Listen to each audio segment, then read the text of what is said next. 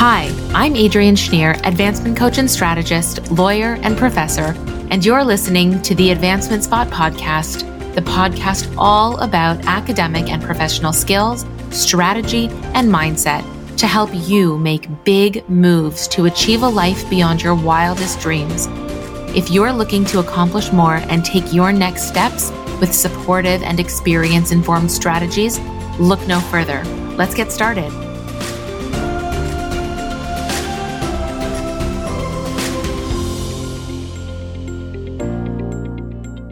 Hi, and welcome to the Advancement Spot podcast. I'm your host, Adrienne Shnier, and I'm so grateful that you've taken time out of your busy day to spend some here with me. Today, I'm going to give you a bit of an update on my ankle. Thank you for all of you who have reached out via Instagram, social media, by email to see how my ankle is doing. I appreciate it.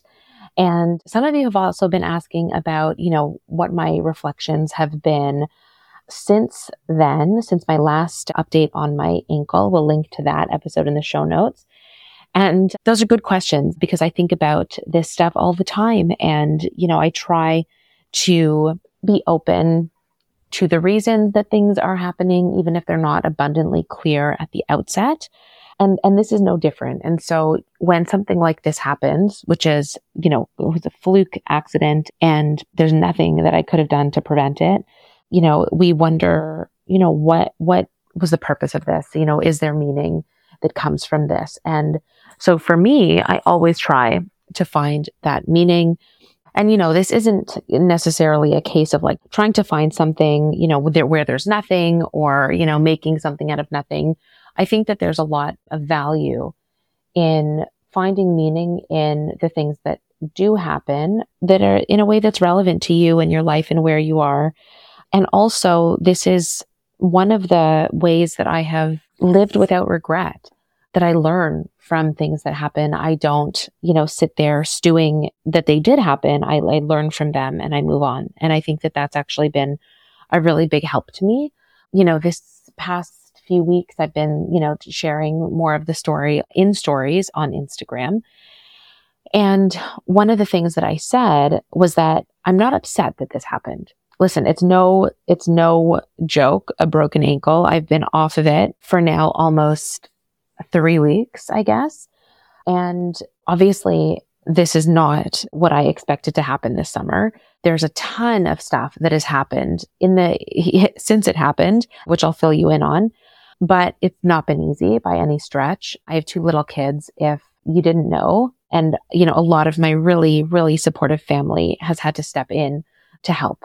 Uh, and I'm so, so grateful for that. I'm so grateful that we live near family, that we live near very supportive family and, and that, you know, we have had that extra support, especially in the early days when I really couldn't, it was not easy to get around.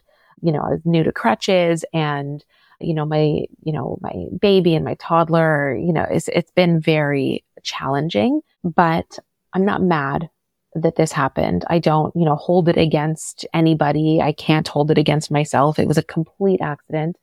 But what I try to come away with is lessons learned or something that has come out of it. So I'll fill you in on what has happened since then. And then I'll, and then I'll take you through some lessons learned. So since I last recorded, I have had surgery. It turned out that the bone that broke was where, where the surgeons initially said, Oh, it's a stable fracture. You know, we'll put a cast on. It'll be fine. What ended up happening within, you know, a day or two was that I had really sort of intense pinching and pains internally in the ankle. I've never broken a bone before, so I didn't know if this was normal. I didn't know if this was part of the healing process. And I thought to myself, you know, maybe I'll just, you know, stick it out, stay at home. And, you know, I'm, half of me said, you know, I'm sure that this is part of it. And the other half of me thought to myself, what, what would I have done? And what would I have said to family members that I've taken care of who have been in hospital or who have needed support? And we recorded actually an episode on caregiving and my experience with caregiving with Stephanie Muscat from Compassion and Caregiving. So if you're interested in that content, we'll link to it in the show notes. But one of the things that has been so core to my caring for other people who have needed it and supporting other people who have needed it is that I've been their advocate. You know, I've helped them speak their voice, speak their truth. I've helped them to get the care that they need. You know, we've talked a lot of times on this podcast about how there are professionals who have called me and who have called Jonathan, our COO, and also my husband for help when they've been in the emergency room because of substance abuse and other issues in the in the professions. And that was because of the pressure. And we were their advocate there as well making sure that they needed they got the support that they needed making sure that they got the care that they needed and making sure that they that they weren't overlooked. And so this is all believe it or not stuff that went through my head in a matter of minutes. And one of the things that I kept coming back to was, you know, if I'm not going to advocate for myself, who is? So I decided to go back to the hospital, but the way that it works here, the way that I at least understood that it works here where I am is that because I had initially been admitted to the fracture clinic, that I needed to correspond with the fracture clinic itself. So I called the fracture clinic rather than just showing up because it's not the emergency department and somebody will not always be there to see you, especially since you're assigned a surgeon. So what ended up happening was I called and I was pretty much ignored for like, I would say a solid two days.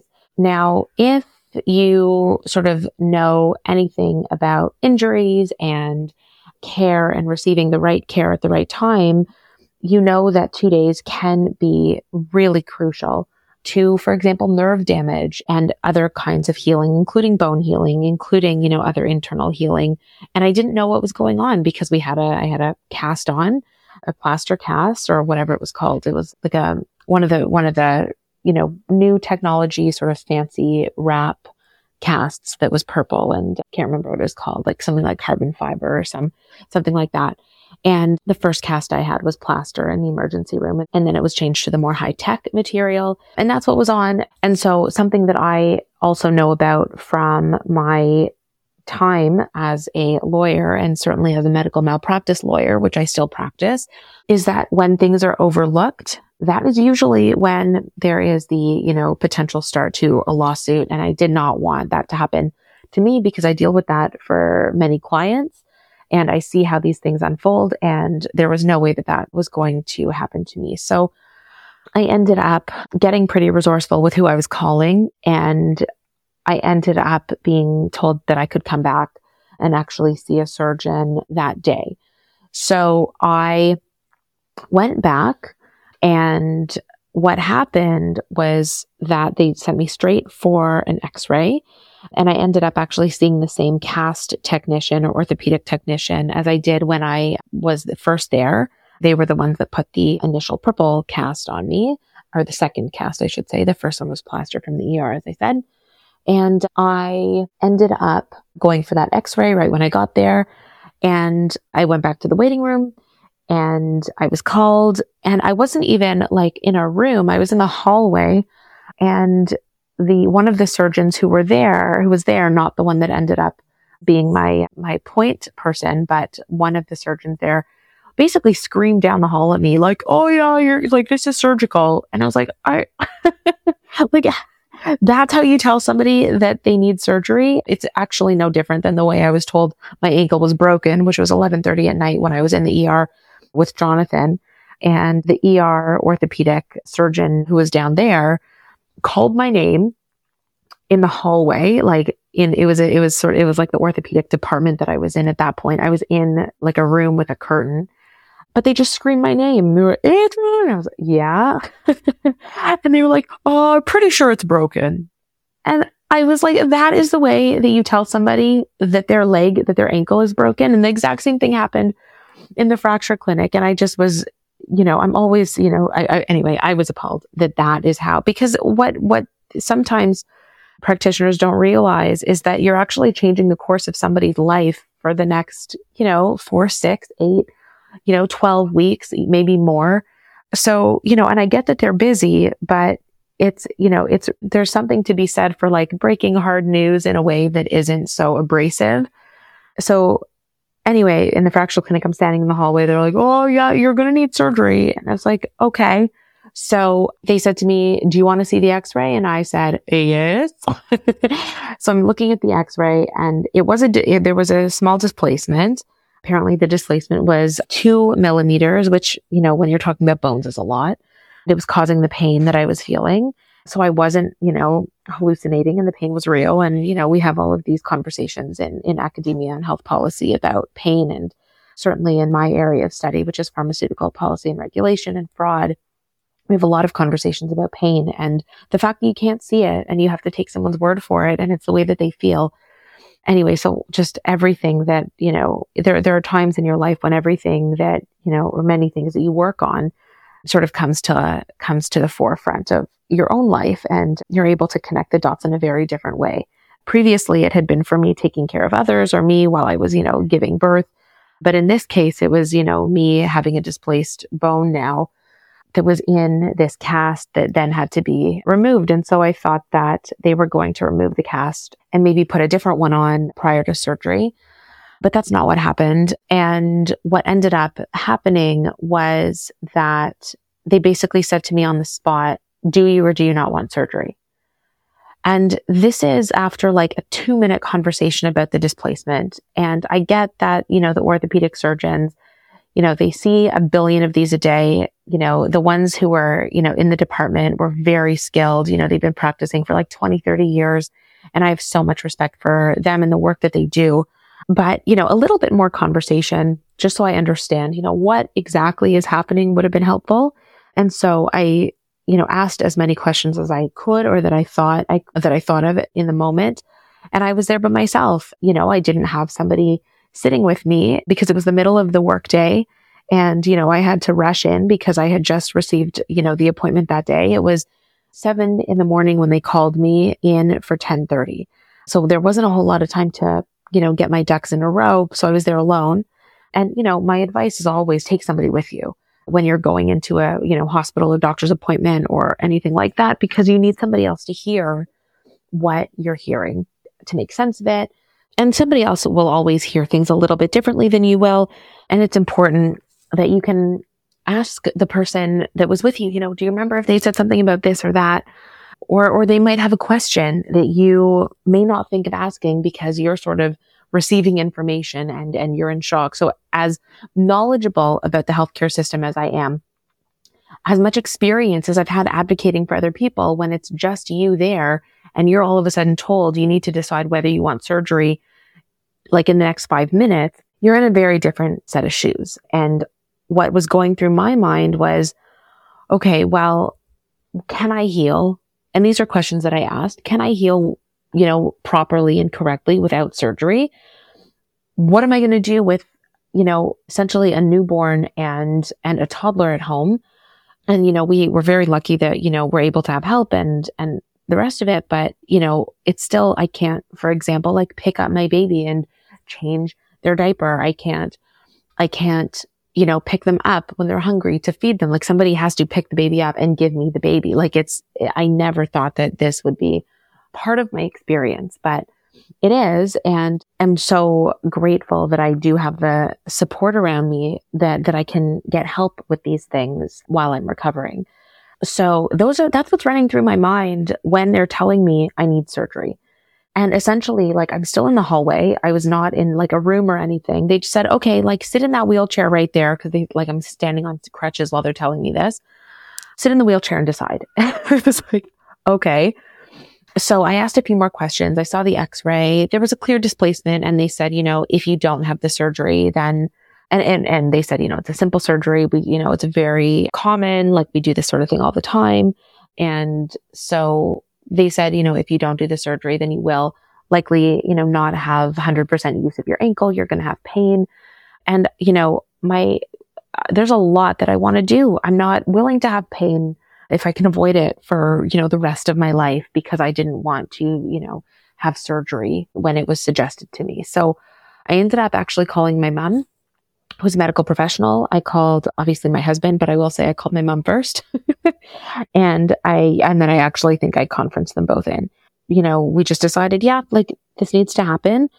So basically, when is it going to be? So the next step was telling the surgeon that I consented. I signed the paperwork.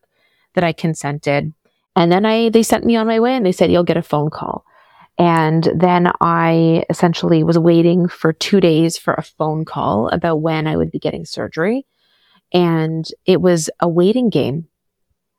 It was a pure waiting game. I was the, a name on a list and I had to wait my turn and I spoke with the surgeon every morning at, you know, seven in the morning at the beginning of their day, they called to tell me whether or not today was my day. And, you know, they go down the list and, you know, as they're asking me or telling me whether it's my day or not, you know, I asked a few questions, you know, if I were to go, you know, through your office rather than through the hospital, for example, you know, how long would I have to wait? And the wait time was four to six or eight weeks for this exact surgery that I needed if I had gone through their private offices rather than through the hospital and, and through the hospital I had the surgery about two days later, I believe. So I think that this, I went in on the Monday and I had surgery on the Thursday. And that's pretty good. You know, I've done a lot of work and a lot of teaching and a lot of research in my time as a professor on wait times in the emergency room, wait times in hospitals. And, you know, this was not bad at all. And there are many circumstances in which people have to wait months for surgery. And what my concern was, of course, and as anybody's would be, is that the bones will start to heal improperly if you, if you leave them for too long, of course. And what they had done, you know, while I was there after I had consented to the surgery was they cut off the microfiber, carbon fiber, whatever it was called cast that I had, and they taped it back on. so I ended up leaving with a taped cast. And the reason that they did that was because they didn't want the cast to be so tight as to force the bones into a position that they would heal improperly. So that's how I left that day. And now you will listen to part two of this episode next week to find out what happened next. See you then. Thanks for listening to the Advancement Spot podcast. If you heard something today that helped you get one step closer to achieving the amazing life you want, and you'd like to learn more about working with me, I'd love to hop on a call with you to see how we can help you. So follow me on Instagram at Apply Yourself Global and send me an email at hello at applyyourselfglobal.com. I'd love to hear from you. Remember to subscribe so you never miss an episode leave this episode a review, and share this episode with somebody you think needs a boost of inspiration and actionable tools to help them succeed. Thanks for joining me, and see you next week.